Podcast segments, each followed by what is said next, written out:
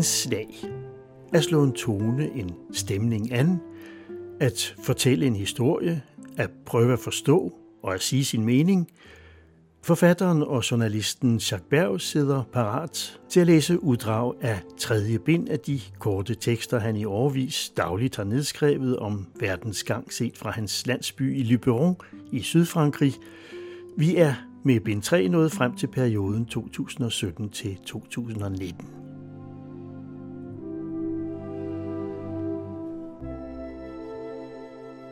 Burde en kristen i grunden ikke være kommunist?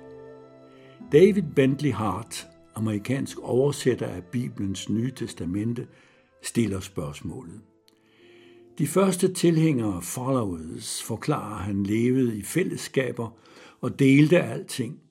Personlig ejendom betragtede de som værende i direkte strid med den genopstandenes lære. Men som det vides, var det noget, der gik relativt hurtigt over blandt de kristne. Det romerske rige var som de fleste af dem, der fulgte efter lige til i dag, grundet på den private ejendomsret og individets berigelse, og det ganske solidt uden slinger i valsen. Kirken gik lige frem forrest i de anlægner.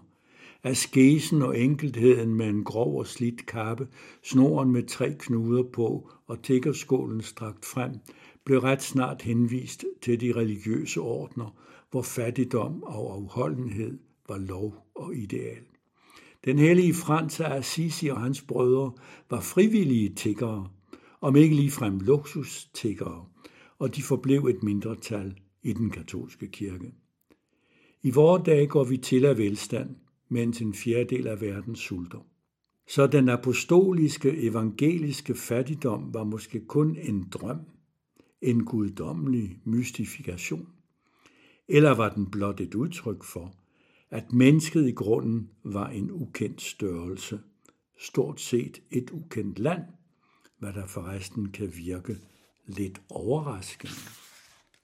Kristendommens pionerer var overbeviste om, at de levede i en kort overgangsperiode.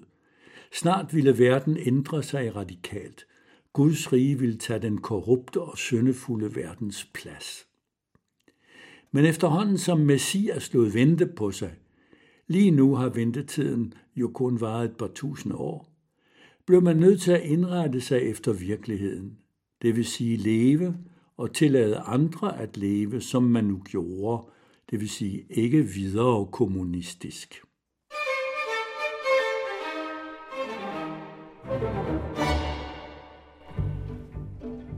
Kunsten, det er mig. Videnskaben, det er os. Sagt af Claude Bernard, fransk læge, der levede 1813-78. I få ord har vi her den fundamentale tese om kreativiteten. Kunstneren arbejder alene, Videnskab er et holdarbejde. Kunsten er subjektiv. Fra ideen til udførelsen forbliver den et personligt og i sidste ende også uforklarligt anlæggende. Videnskaben derimod bærer sig et kollektiv og påstår at være objektiv. Dens resultater skal kunne gentages i laboratoriet. Men, som altid, dukker tvivlen frem. Er det nu også så enkelt, er grænserne så klare? For en kunstner, selv den vildeste, lever jo på jorden, blandt andre mennesker. En hver skabende og nok så særpræget enegænger er samtidig, som sidder mod sin vilje, et socialt væsen. Da Gauguin, der var taget ned til Arle for at bo sammen med Van Gogh i 1888, fik hollænderen til at male efter fantasien, og ikke altid efter model eller landskab, hørte denne efter og begyndte at male på en helt ny måde. Videnskabsmanden kan helt sikkert få en selvlysende idé, som ingen andre har tænkt på. Han kan pludselig fatte et knudret problem og se en meget personlig løsning for sig, inden han udarbejder tanken nærmere og taler med kollegerne og eleverne med sit hold, inden de sammen sætter visionen på prøve. De store afgørende sandheder – og det skal være min noget vaklende konklusion, tåler altid et ja, men. De sandkorn, som vi kan diske op med efter vores geniale indfald, de små forbehold, der virker irriterende, men ikke får alting til at styrte sammen, blot prikker til ballonen uden at forhindre den i at flyve og bringer den ned på jorden. Sandkorn, der alt taget i betragtning ender med at forstærke den oprindelige tese, nu indkogt til sin enkleste form. Som en siger, deri består hele kunsten, og jeg tilføjer hele videnskaben.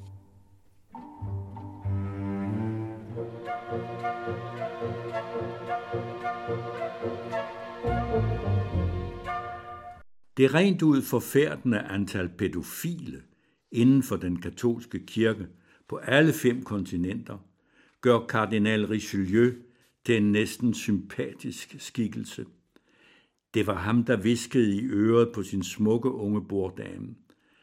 Madame, hvis min kjole var af bronze, ville de høre alarmen klinge. Desuden er det ret befriende med en gejstlig, der nøjes med at oppasse kvinder i en særdeles akademisk tone.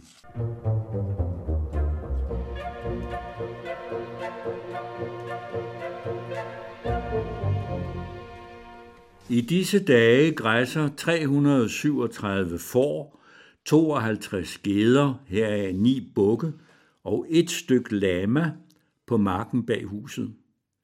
De har følgeskab af 77 sorte ravne, der har til opgave at pikke insekter og andet kravl ud af dyrenes pels. Tre store hvide hyrdehunde, pyrenæere, holder øje med flokken, der indimellem drukner i tordenbyer, når det ikke er i vores beundrende blikke. Ligesom katten giver møblerne liv, gør al den omvandrende uld de forladte jorder levende igen.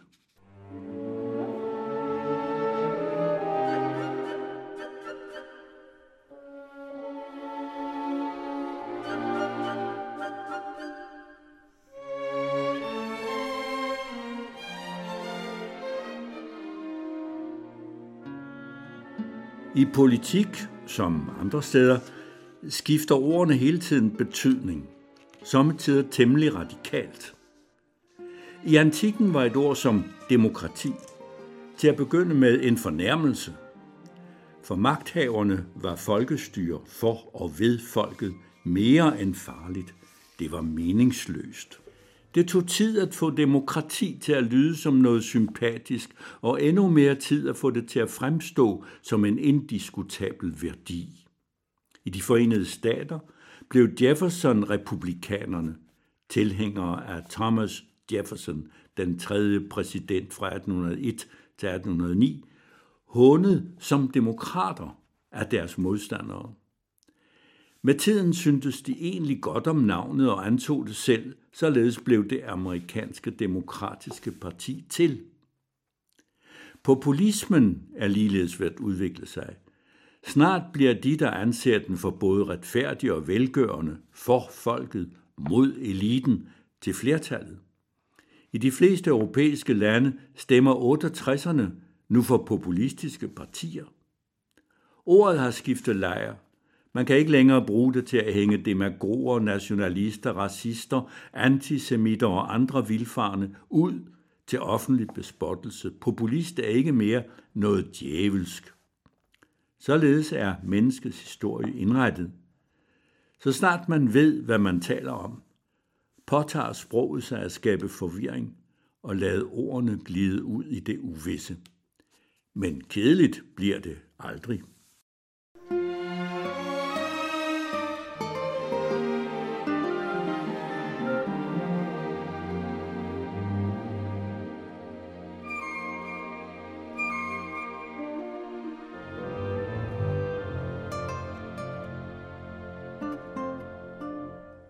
En ung kvinde tager nænsomt med hånden om den gamle mands lem og dirigerer det ned i hullet.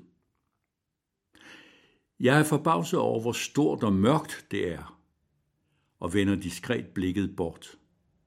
Føler et vist ubehag.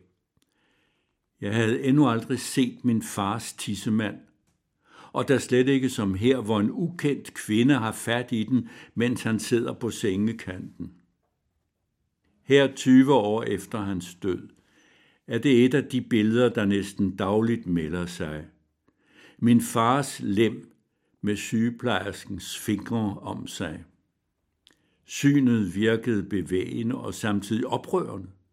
For en, der har kendt sin far som et stærkt og uafhængigt menneske. Kom nu, sagde hun, i det hun placerede tingsten i uringlasset. Vi skal have en ordentlig tår. Far døde tre dage senere i sin hospitalseng af kræft i hele kroppen. 84 blev han. Hans intime dele var blevet en virkelighedsfjern omstændighed, en detalje. Fremmede mennesker klædte ham af, tog på ham, vaskede ham, vendte og drejede ham og greb om hans virilitet, som om den var en haveslange. Af personen var der kun en krop tilbage, som han ikke kunne andet end at overlade til andre at tage sig af, inden han gled væk fra enhver form for berøring. Det lem havde ellers spydet det lille sædekorn ud, som skulle blive til mig.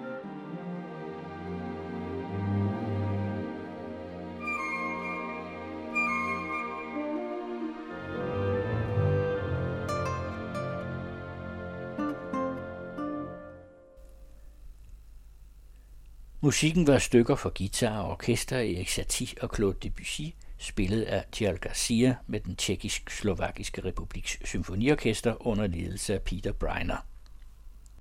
Det er Jesper Tang, der tilrettelægger anslag.